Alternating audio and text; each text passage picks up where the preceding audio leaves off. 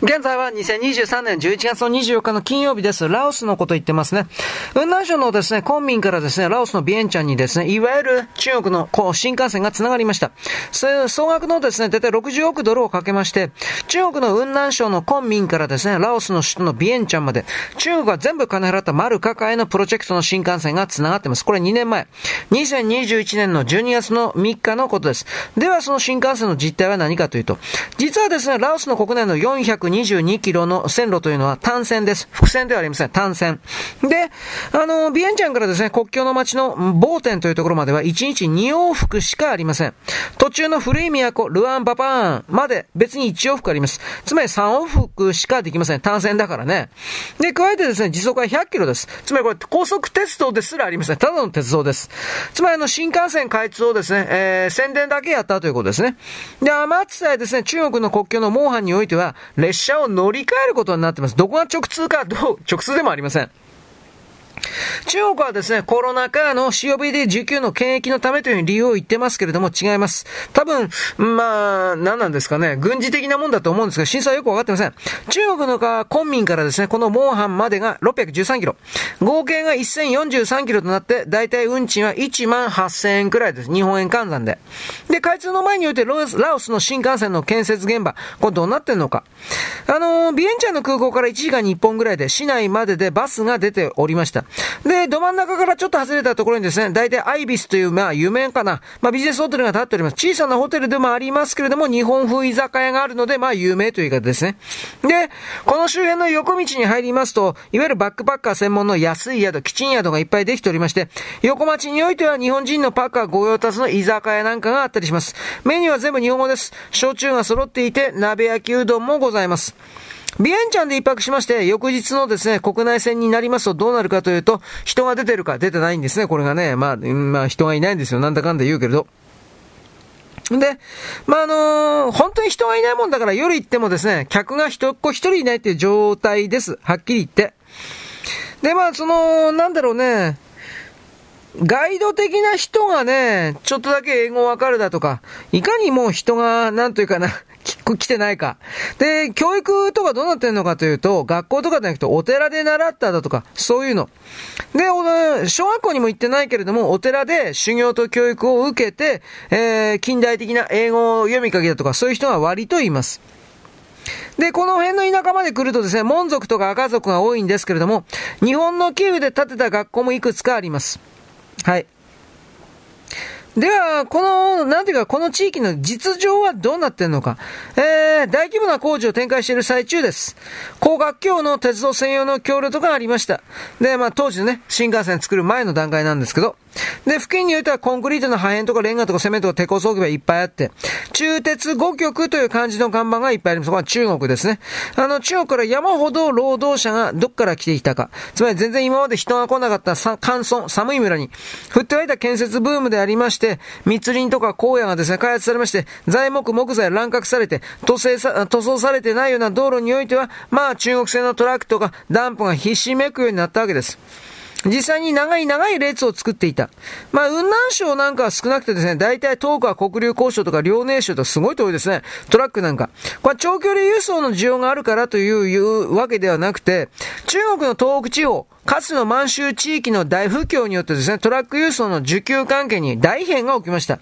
だから東北三省はトラック関係者大不況です。じゃあそれだったら、ラオスまで行けば運搬の仕事がたくさんあるからということで、これらの旧満州地域からトラックのですね、大群が来ているわけです。現場においてはカジノのホテルが2軒あり、免税店の大型ビルが2軒あったと。マンション分譲もあったと。ピカピカの新築であると。まあさ、最初からラオス人なんか相手にしてないというわけです。全部人民元建てです。看板も中国語だけです。つまり、ラオス人相手にですね、反中感情をですね、拡大しているという、実際そうなってます。ラオスというのは人民革命党の独裁政権で、1945年にですね、1回は日本の後押しで独立したんですが、すぐにフランスの悪どい植民地主義者が軍と共に入り込んで、で、1952年にやっとのことで本格的に独立を果たしました。ラオスはですね、賃金の安さを魅力にですね、国際ですね、市場に出てくる可能性非常に高いです。ところが、日本企業はインフラの未整備と道路の未舗装、アスファルトがない。理由にですね、進出をためらっています。ここに中国やられている。うん、中国が入ってきている。で、ラオスの現在の法律においては外国企業の土地購入は認められていない。最長99年のリース、えー、貸し出し。で、すでに2600件の土地貸与。まあ、チャイナタウンを含めておりますが、合計270エーカーが外国企業や個人にリースされています。農地が外国企業に買われると、地下水資源を含めるような広大な土地がラオス人から奪われた時に、まあ、国家安全保障につながるからということで。まあぶっちゃけ、土地を買いに来るのは中国に決まってるからという反対だと。まあラオスの中に来る反中感情というものが、あまあこういうところで出てくるわけです。周りの人々がですね、金くれるから中国人と付き合ってるけど、昔からの古代からの流れによって中国のこと好きやったらみんな大体嫌いです。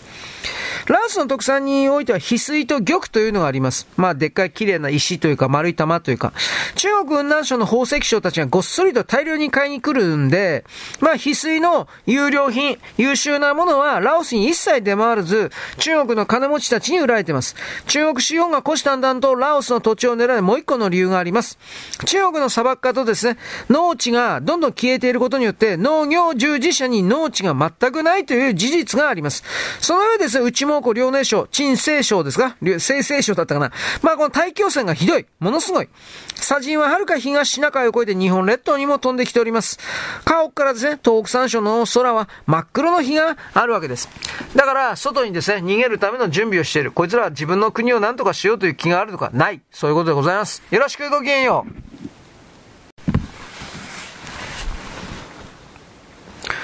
現在は2023年11月の24日の金曜日です。ラオスの話ですね。で、中国はですね、自分の住めるところがどんどんとなくなっているので、ラオスに地面を買いに来ている、逃げるために、こういう話をしていたんですが、中国は植林事業に年間130億ドルを投資して、すでに3600万ヘクタールを緑化、緑化するためのですね、植林プロジェクトを開始してるんですけれども、国土の26%、およそ4億人の人々が暮らす土地が砂漠化している大気汚染がひどい、脅威。これタイムがですね、2014年からもう伝えていますが、良くなってますせん。もしラオスが農地政策をしたらどうなるかと中国人は渡りに船ということでおびただしい中国人農民がラオスの中に入ってきてラオスを乗っ取ってしまうでしょ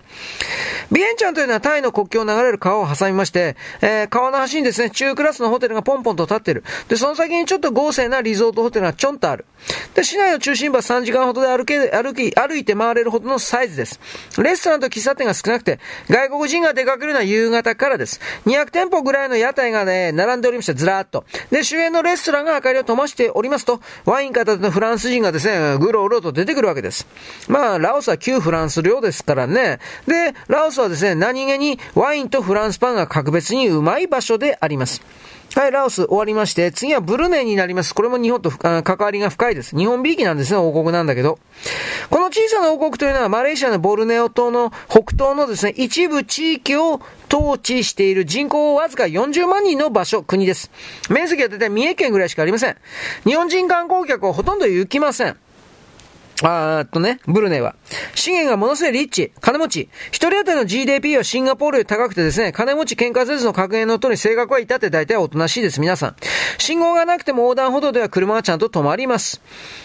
2018年ぐらいにおいてはどうかというとですね、まあ中国の後世のチワン族の自治からうじゃうじゃと中国人がですね、あのー、チャーダー機でですね、ひとっ飛びだ、ちゅうふうにつぶやいて支えてですね、たくさんが観光に中国人来ておりました、ブルネイ。で、シンガポールのチャンギ空港なんかでですね、どうなってるかというと、まあこのアメリカ人のウイスキーだとかそういうのは、あのね、ブルネイって禁酒禁煙の国。でも持ち込みは OK。意味わかんないですね。まあイスラム教の国だったかしら。で、結局ですね、ブルネイ王国ってイスラムを厳格に適用しておりまして、禁酒です。レストランにもですね、置かれているのはアルコールゼロのビールだけです。タバコはブルネイ国どこを探しても売っておりません。で、シンガポールの免税店においても行き先がブルネイというと一個も売ってくれません。厳しいんですね。で、なんだろうね。みんな、ホテルなんかでは、もう食べ物を箸挟んでですね、もう食べながら喋りながら歩きながらというか、傍若無人な、まあ中国人ですけど、まあ振る舞いもすごいと。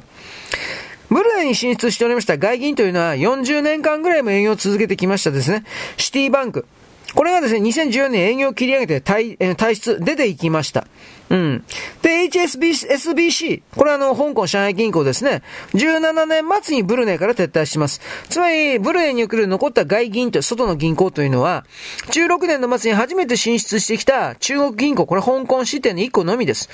つまりあの、中国依存がある意味、顕著な証拠とも言えるでしょう。ブルネの投資というのは、米国の1億1600万ドルに対して中国は桁違いの41億ドルです。ブルネのですね、中国人社会は急拡大にしております。中国人だらけ。まあ、どうなんかね。あのー、ブ、ブルネイ王宮の警備団グルカ兵、これびっくりなんですけど、災害救助共同演習なんかと称しまして、中国の軍人がおびただしくブルネに滞在してですね、演習やってます。軍事協力が非常に目立つ。で、もうブルネイ王国というのは石油とガスで豊かな社会を築きまして、王室の権威はそれなりに盤石です。で、世俗のイスラム国家とは言っても、世界最大のモスクの一つのは大理石でピッカピカに輝いておりまして、原住民の水上生活者3万人の集落、これ漢方アイールと言います。水上集落。ここ行きますと、なんと、海の上のバラック小屋をですね、廊下、回廊が繋いでおりまして、下水まで完備しております。冷蔵庫も大型テレビも船の上にある。よくわかんないね。で、まあ、ボートを雇いましてですね、これ見ることができますけれども、台所ガス、トイレは水洗、テレビも衛星放送と繋がる。これ、これ本当に水上生活者って言えるんですかねまあ、世界でもあれです。いかにブルネという国が経済的に豊かであり、福祉に回す余裕的資金があるかということを物語っています。で、ブルネのすぐ北ってのはマレーシアのコタキナバルといえば、その先はですね、サンダカンです。で、そこから海に出ますとですね、スプラトリー岩礁、つまりフィリピンの南の端。サンダカンにおいては日本の唐焼さんたちの売春宿というかそういうものがありました。数々の悲劇が生まれた。これ山崎と、山崎が言ってますね。サンダカン8号召喚ですか。はい。まあ、この辺りまで昔はブルネ王国だったわけです。少数の海洋民族が住んでおりまして、船で暮らしてるらしいんだけど、どこでどうやって行けるのか、みたいな、わかんねえ、みたいな。わかん、まあ、誰も興味ないですね。で、ブルネイはスプラトリー諸島の一部の岩礁の療養制限しておりまして、中国で一歩も譲る気配ありません。金持ってっかんね。で、ルイス岩礁とですね、ライフルマン浅瀬というとこ、軍事的、軍事的対立は今のところありませんが、中国とマレーシアとフィリピンにクレームをつけております。ブルネイはですね、ご存知の通り、ふんだんな回転油田背景、背景、開発で、海底油田ですね。で、輸出に精出しておりまして、大半は日本が輸入しております。ブルネイ軍というのはフィリピンと同様に海軍力が貧弱でありまして、戦闘力がないために、中国の横暴には手をこまねいているのはリアル現状。何しろスプラトリー軍島においては満潮に海にかける岩礁およそ150もあります。常に海面より岩を出している岩礁、干渉というのは48しかございません。ブルネというのは2日もあればですね、観光資源の全部、ほとんど見ることができます。スルタンであるとかオマール・アリ、サイフディ、ジャミア・サール、ハサハナール、ボルケオ、モスク、モスクばっかり。まあ、あとですね、イスタナ・ヌルル、今、王宮があります。でも内部に入りません。で、門前でですね、警備員に断って OK 出れば写真撮れるだけです。ロイヤルレガリア博物館は立派でありますけど、展示にですね、宝物はございません。大したことはないということ。民族博物館行きますと、原住民の漁業生活の老人形とかジオラマはあるけれども、まあ、係官暇だらけなんで全員がまあ、公務員です。国民の8割が公務員とその家族という豊穣な無駄をですね、無駄だらけですね、平気でやってる国。富を公平に分けるという、まあ、国王の政策になってます。日本企業はエネルギー関係だけでありまして、他には自然環境とトレッキングカヌーとか、冒険に来る日本人相手の旅行代理店くらいしかありません。豪華なホテルもデパートもありますけど、人口はとにかく少ないんでガランとしております。日本食レストランも一つ二つあるんだけれども、日本食まがいしかできて出てこないというか、でも何はともあれ人々はですね、豊かな生活を享受して余裕しゃくしゃくであるということは言えるでしょう。よろしく、ごきげんよう。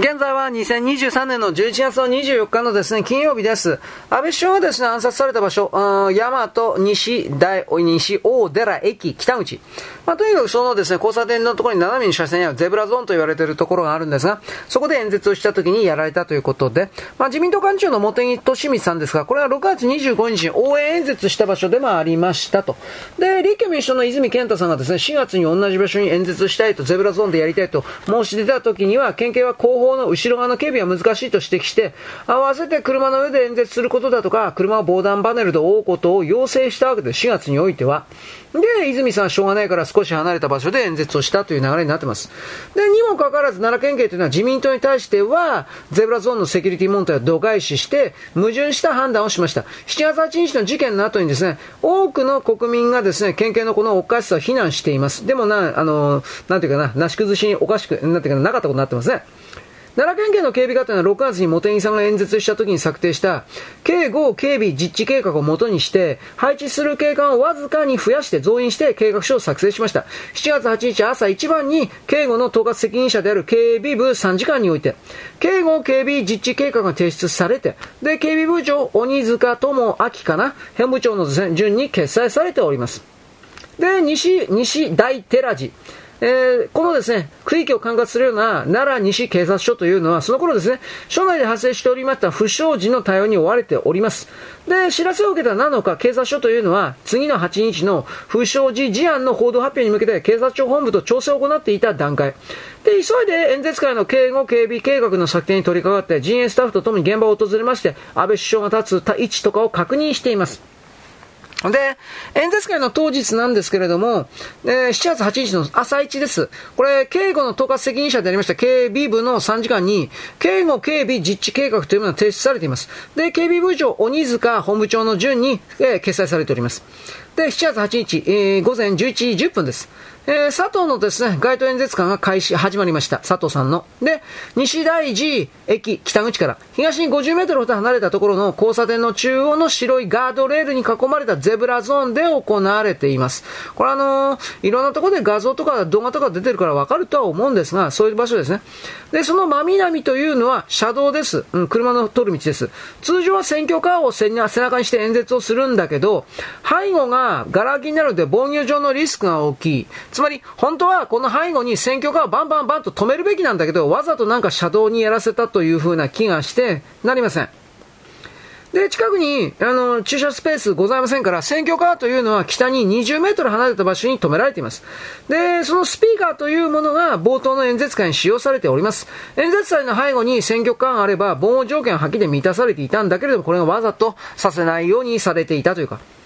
で、高さ40センチメートルの赤色の小さな演説台のそばにおいては、警視庁警備部警護官のセキュリティ SP ですね。1人を含める4人の警察官が警護に当たっていました。で、そのうちの2人と SP の1人というのはガードレールの内側にいた。で、1人はガードレールの南側の東側で後方を警戒しています。現場には政府警察官は配置されておりません。で、自民党の県連というのは聴衆の整理のためにスタッフ15人を配置していました。また佐藤さん陣営というのは背後の道路で5人の警備員を雇って交通整理をさせていた状態で応援演説というかやったわけです。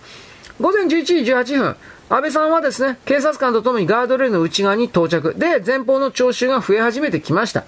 11時23、5分後、23分、佐藤さんが演説を開始します。ガードレールの内側にいた警察官というのは後方の警戒を担当していた警察官に対して11時26分頃までにガードレールの中に入るように指示しています。で、後方担当の警察官 C というのはゼブラゾーンの内部から後方東側を、あまあ、警備している。つまり、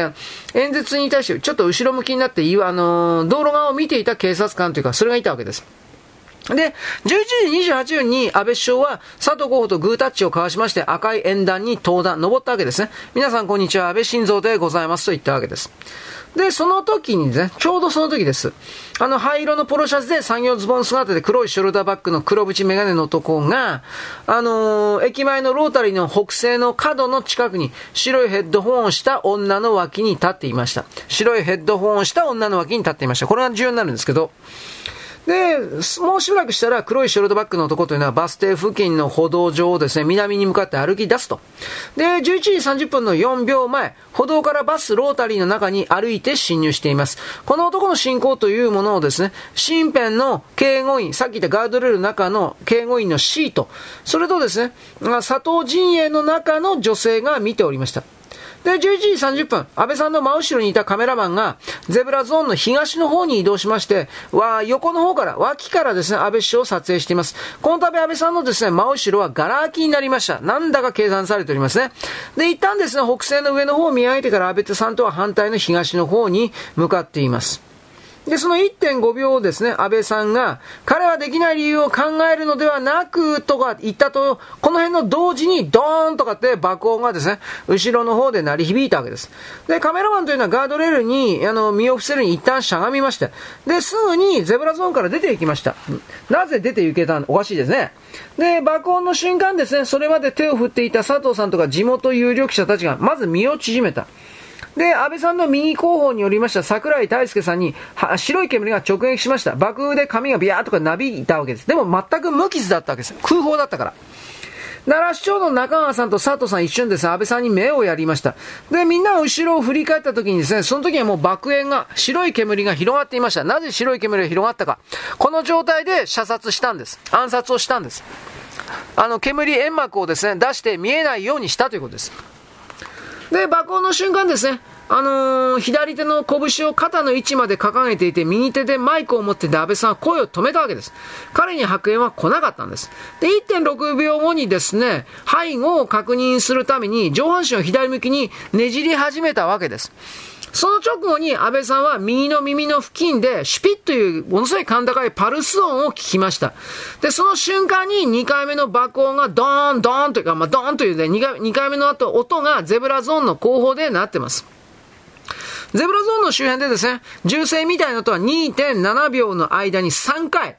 ドーンと言って、シュピッと言って、ドーンと、鳴り響いて、これ全部記録に残ってます。で、その時に聴衆の悲鳴とどよめきが加わっています。安倍さんはですね、上半身に違和感と激痛が走って、で、左拳を一瞬固く握って、激痛の左胸を押さえて、それからマイクを持った右手が下がって、力が抜けた上半身のねじりがほどけながら前のめりの姿勢で、前方の右側に、右足に一歩、左足に一歩と、演台から降りて、よろよろと降りて、ガードレールの際に四つん這いになったわけです。痛みに、えー、まあ、まだほんのちょっとだけ意識があったというか。で、爆音とですね、白い煙が漂う中ですね、あの、中川と小林さんの二人の目というのは力なく倒れて安倍さんの後ろ姿を覆ったわけです。で、バスロータリーに突進した警護官、警察官二人による黒メガネの男、捕獲にですね、二人は顔を向けています。これが山上です。この山上の2発のドーンドーンというものは明らかに空砲であり、本当の射殺をですね、ごまかすためのものであった。そしてそれに合図をしていた奴がいた。それがおそらく白ヘッドホンの女であろうという方ね、これはまあ以下事故になります。よろしく、ごきげんよう。